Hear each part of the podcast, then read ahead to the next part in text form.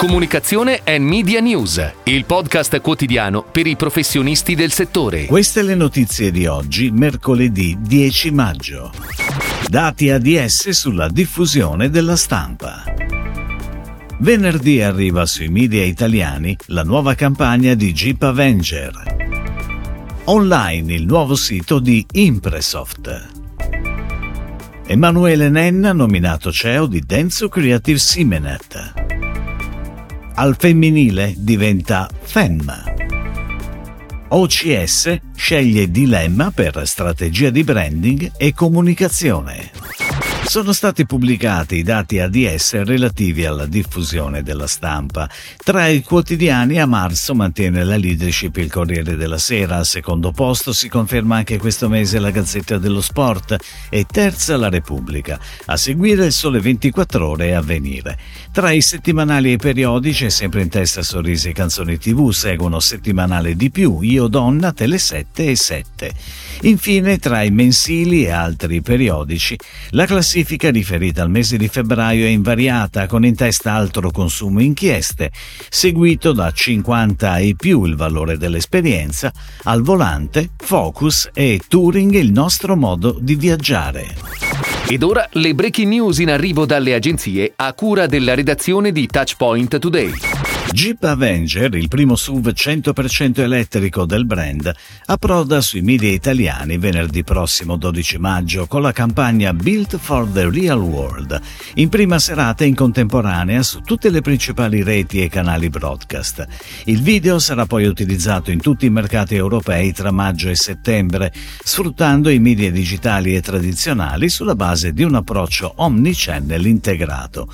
Lo spot ideato da Leo Barnett è pianificato pubblicato da Starcom e prodotto da Movie Magic International.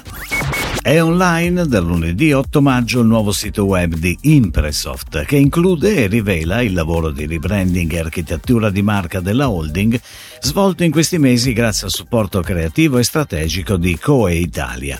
Il percorso di rinnovamento dell'identità di marca e di comunicazione è diviso in due fasi. La prima si è concentrata sul rebranding del gruppo attraverso la definizione dell'architettura e dell'identità, dei valori e del posizionamento.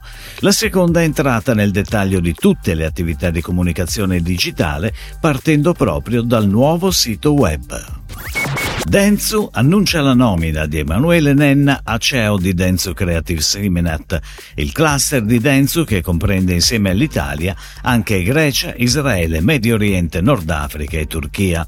Un ruolo nuovo, nato dall'esigenza del gruppo di investire nella creatività in tutti gli undici paesi che fanno parte di quest'area geografica, ampia ed eterogenea. Dal lancio di Denzu Creative a livello global nel giugno 2022, Emanuele Nenna Chen è stato CEO e presidente di Denso Creative Italia, agenzia con oltre 250 professionisti che abbracciano tutte le discipline creative. Si chiama FEM e raccoglie l'eredità di Al Femminile. Il sito e forum online che da più di vent'anni rappresenta un punto di riferimento per le donne di tutte le età, con un'attenzione particolare alla generazione millennial. Entrato a far parte del gruppo Jedi nel 2021, FEM lancia oggi la sua nuova brand identity, accompagnata da un sito rinnovato nella linea editoriale e nella grafica.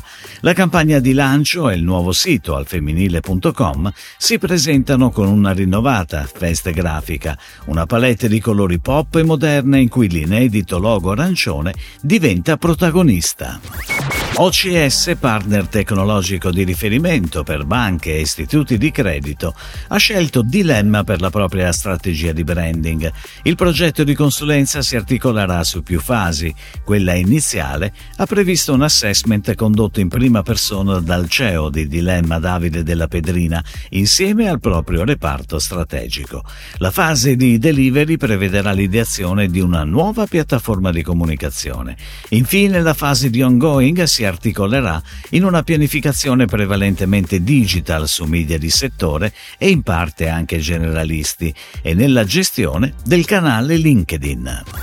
Si chiude così la puntata odierna di Comunicazione and Media News, il podcast quotidiano per i professionisti del settore. Per tutti gli approfondimenti vai su touchpoint.news.